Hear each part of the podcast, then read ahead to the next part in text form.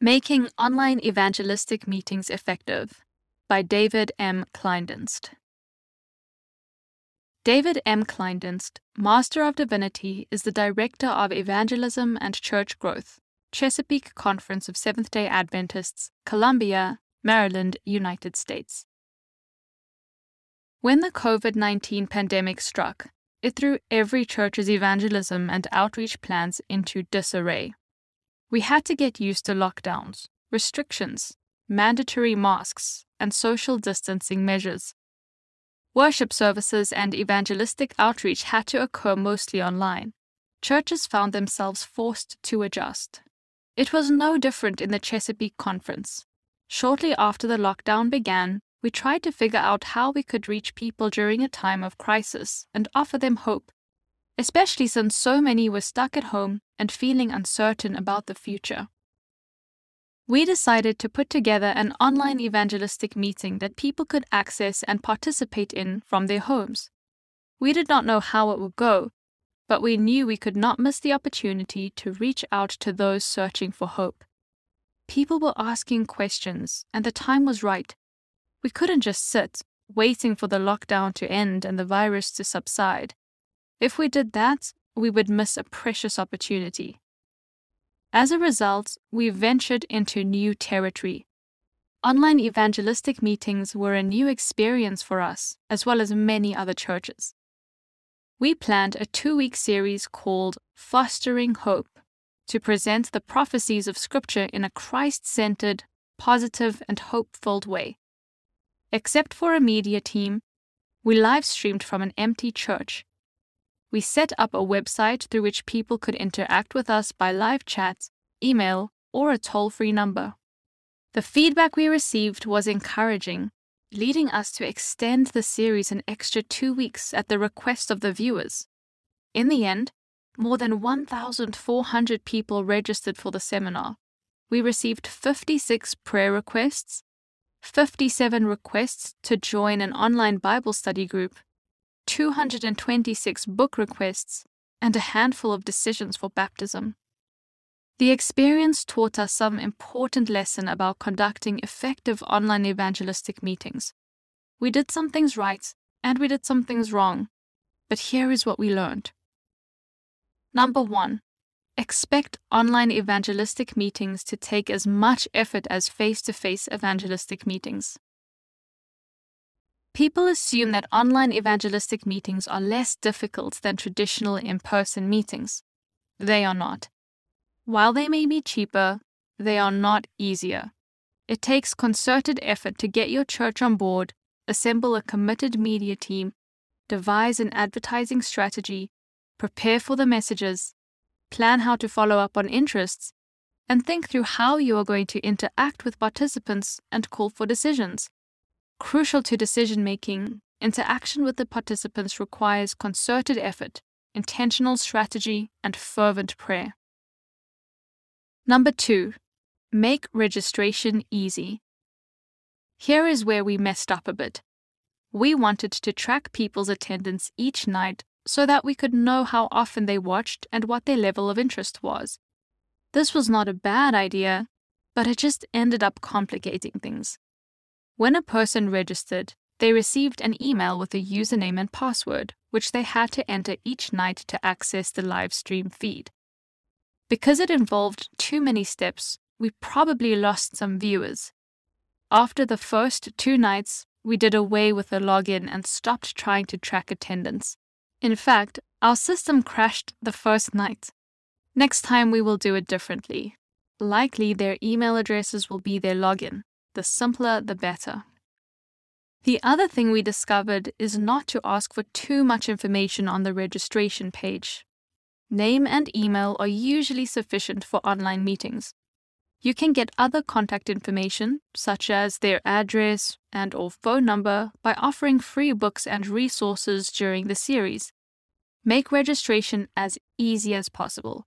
However, do not skip registration altogether.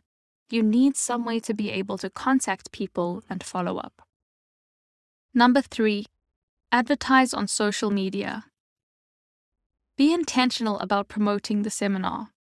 If you are going to put in the effort to have a quality event, you want people to attend. To get the word out, advertising on Facebook, Instagram, or some other social media platforms is very inexpensive.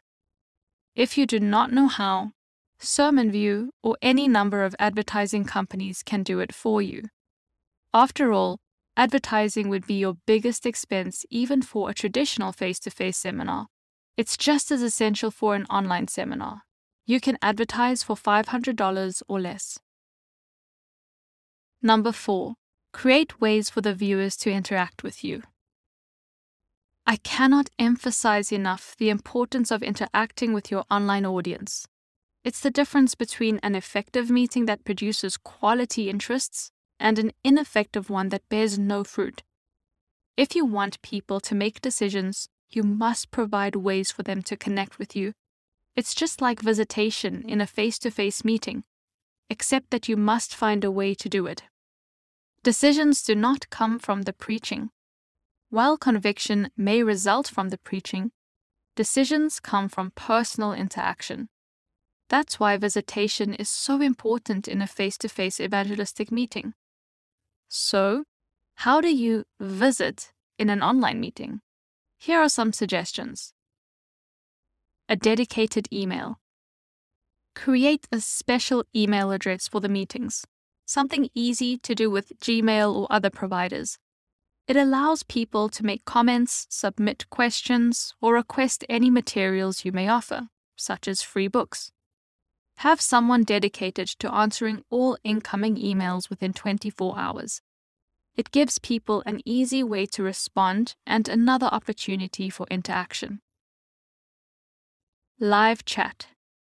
Train members to man a live chat function during the meetings. It allows viewers to react instantaneously. During the preaching, invite people to go to the live chat where they can speak with the Bible instructor. Ask listeners, How did you hear about the meetings? Do you have any questions? How did you become interested in Bible prophecy?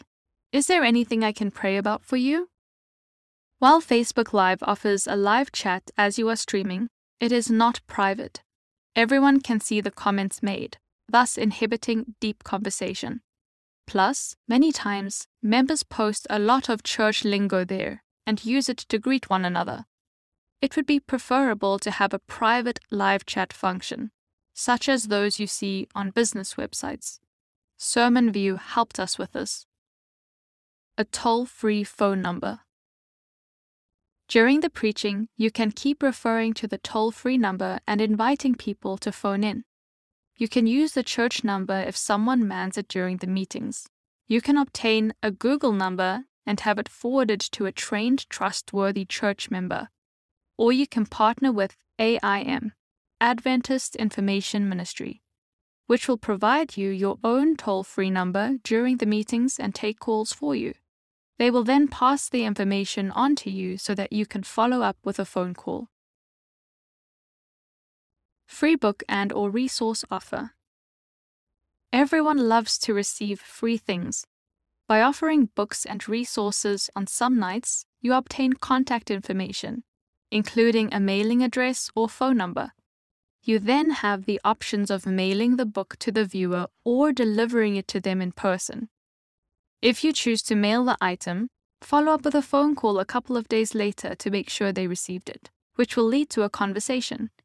Either way, it's a wonderful opportunity for personal engagement. Submitted prayer requests. Regularly invite people to submit prayer requests. Viewers can do this through email, or by calling the phone number.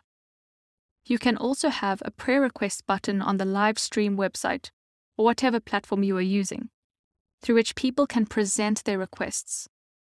There can also be an option for the person submitting the prayer request to submit their phone number and ask that someone call and personally pray with them.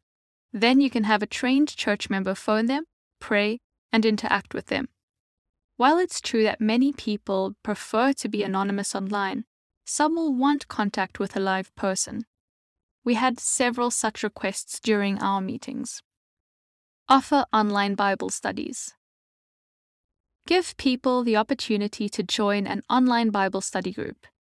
They can contact you via email or the toll free number, or you can have a special button on the live stream website through which they can access and complete a short form to join an online Bible study group. It will give you a great opportunity to follow up after the meetings end. Number 5. Make appeals. It is a little more challenging to get decisions via online or digital evangelistic meetings because of the greater anonymity and less personal interaction. So, make regular appeals by inviting people to respond or engage through the interactive mechanisms we just discussed. For example, if you are going to make an appeal for baptism, you could invite them to email you to share their thoughts about the step, or call and talk with someone who would pray for them, or get on the live chat where someone could encourage them. Keep leading the viewer to the interactive components. When they use them, you can make a more personal appeal. Number six, follow up with your viewers. Follow up at the end of the series by phone call or email. The conversation could consist of thanking them for watching the program and asking whether they have any questions or inquiring whether they have any prayer requests. It will take the conversation deeper and give you a chance to connect with them. You might even ask them whether they are interested in studying more in an online Bible study group. That would give you regular, future contact with them. Number seven, do not be satisfied with likes, views, and number of subscribers. Likes, views, and subscriptions do not necessarily translate into decisions. While they might indicate whether people are watching or listening, these statistics do not mean people are making decisions and growing closer to Jesus. Although entertainers care about such statistics, soul winners focus on decisions, Interact with the viewers and lead them to decisions. Number 8. Have a good media team. Media team members do not need to be experts, but they do need to be knowledgeable, committed, and consistent.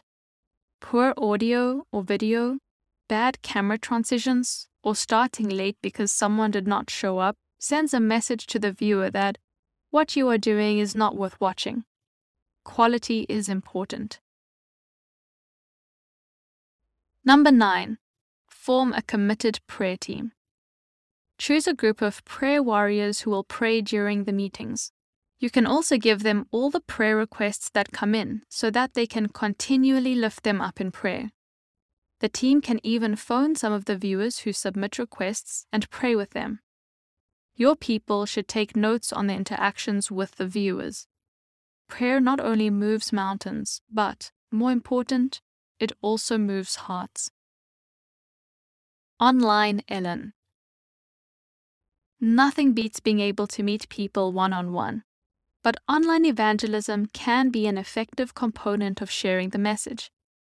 When you combine personal, public, and online evangelism in a master plan, a congregation can cover all the components of sowing, nurturing, and reaping and reach people like Ellen.